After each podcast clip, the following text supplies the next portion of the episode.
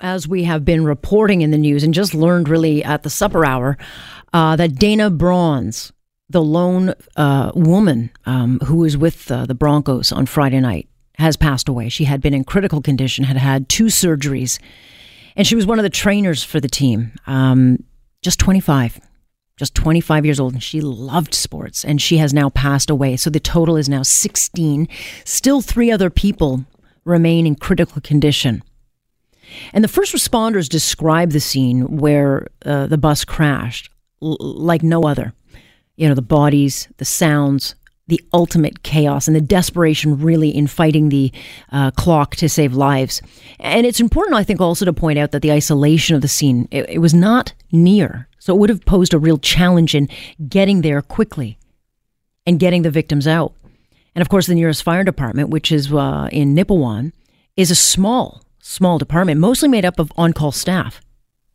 And of course, that staff had to rally to the call and um, would have been one of the most challenging of their lives. Brian Starkell is the fire chief of the Nipawin Fire Department, and he joins me now.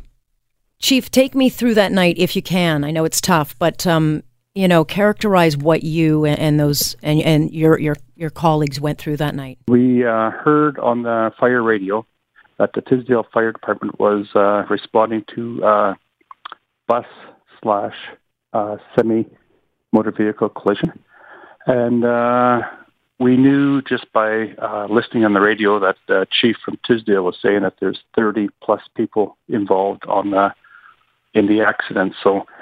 Uh, he was he asked for mutual aid from Nipawin, which, which means we would assist the Tisdale Fire Department and down, you know, on a call. And then he also asked for mutual aid from Zenon Park Fire Department. Did you so, know? Did you know? Uh, you know, in your experience when you got that call, that you were going to be walking into to a nightmare? No, nothing at all.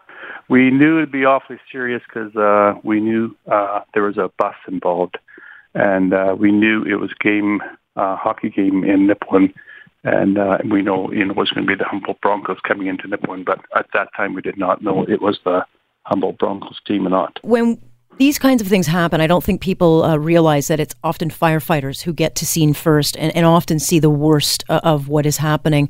What were you confronted by? Well, when we arrived on scene, uh, I was looking for the Tisdale fire chief uh, to do a quick little meeting with him.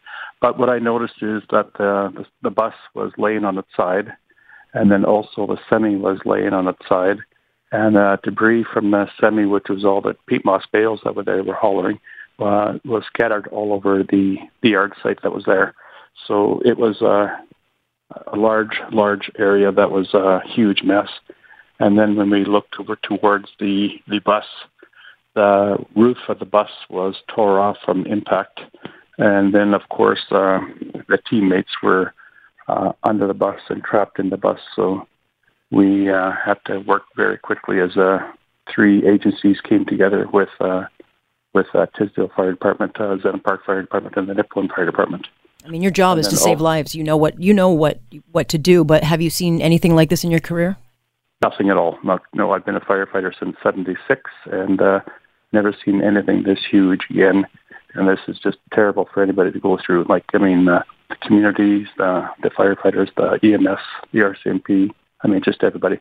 There was some bystanders sitting beside or standing beside the highway, and they were running to get blankets and stuff like that to keep the you know the members warm. So again, it's just a huge, huge disaster. And how has it impacted? I mean, how has it impacted you? How has it impacted uh, your colleagues, uh, those on the front lines? Now that you've had a um, couple of yeah. days to, to move past the, the initial shock. Yeah, uh, our fire departments have taken uh, our uh, critical incident stress management. Uh, we brought the teams in. Uh, they were in Tisdale on uh, Saturday afternoon, and then uh, Zenon Park on on Sunday afternoon. And uh, last night, oh sorry, Monday, uh, Sunday evening, uh, they were in Nipawin doing the EMS and the conservation officers as a group. And then last night, uh, our firefighters got together with uh, with a team from the critical incident stress management team and then uh, tonight, our spouses are going to be going through the through the uh, uh, uh, debriefing as well. But it does. Um, I mean, a lot of, of frontline workers I've spoken to say that that there's no question you go through a po- you know there is post traumatic stress. Is that a concern for you? Right now, it, it I, well, in the back of your mind, it's there. But uh, our guys, we've been keeping pretty close look on our guys, and and uh, so far everybody's been very, you know, very receptive and very, very good so far. So right now we're not really concerned about it. But I mean, who knows down the, you know, a week down the road or two weeks or a month.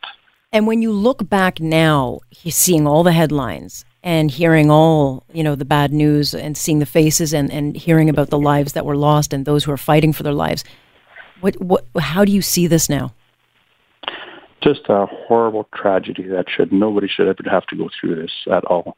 Doesn't matter what community you're in or what what agency you're with. But this is just terrible.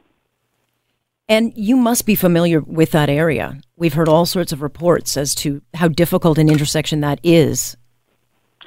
Yes, we are. Uh, about 20 or 25 years ago, uh, Nipawin Fire and Tisdale Fire responded to that same corner with a motor vehicle collision at this, you know, in that same corner there, uh, and six people lost their lives uh, at that corner. In fact, there's uh, uh, six crosses, kitty corner from where the this accident took place.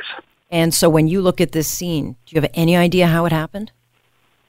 No, it's still under investigation with the RCMP, and I know they're doing a thorough job with that. So, I, you know, we just did our job or what we're trained to do, and uh, everything just kicked in, and we just uh, got to work.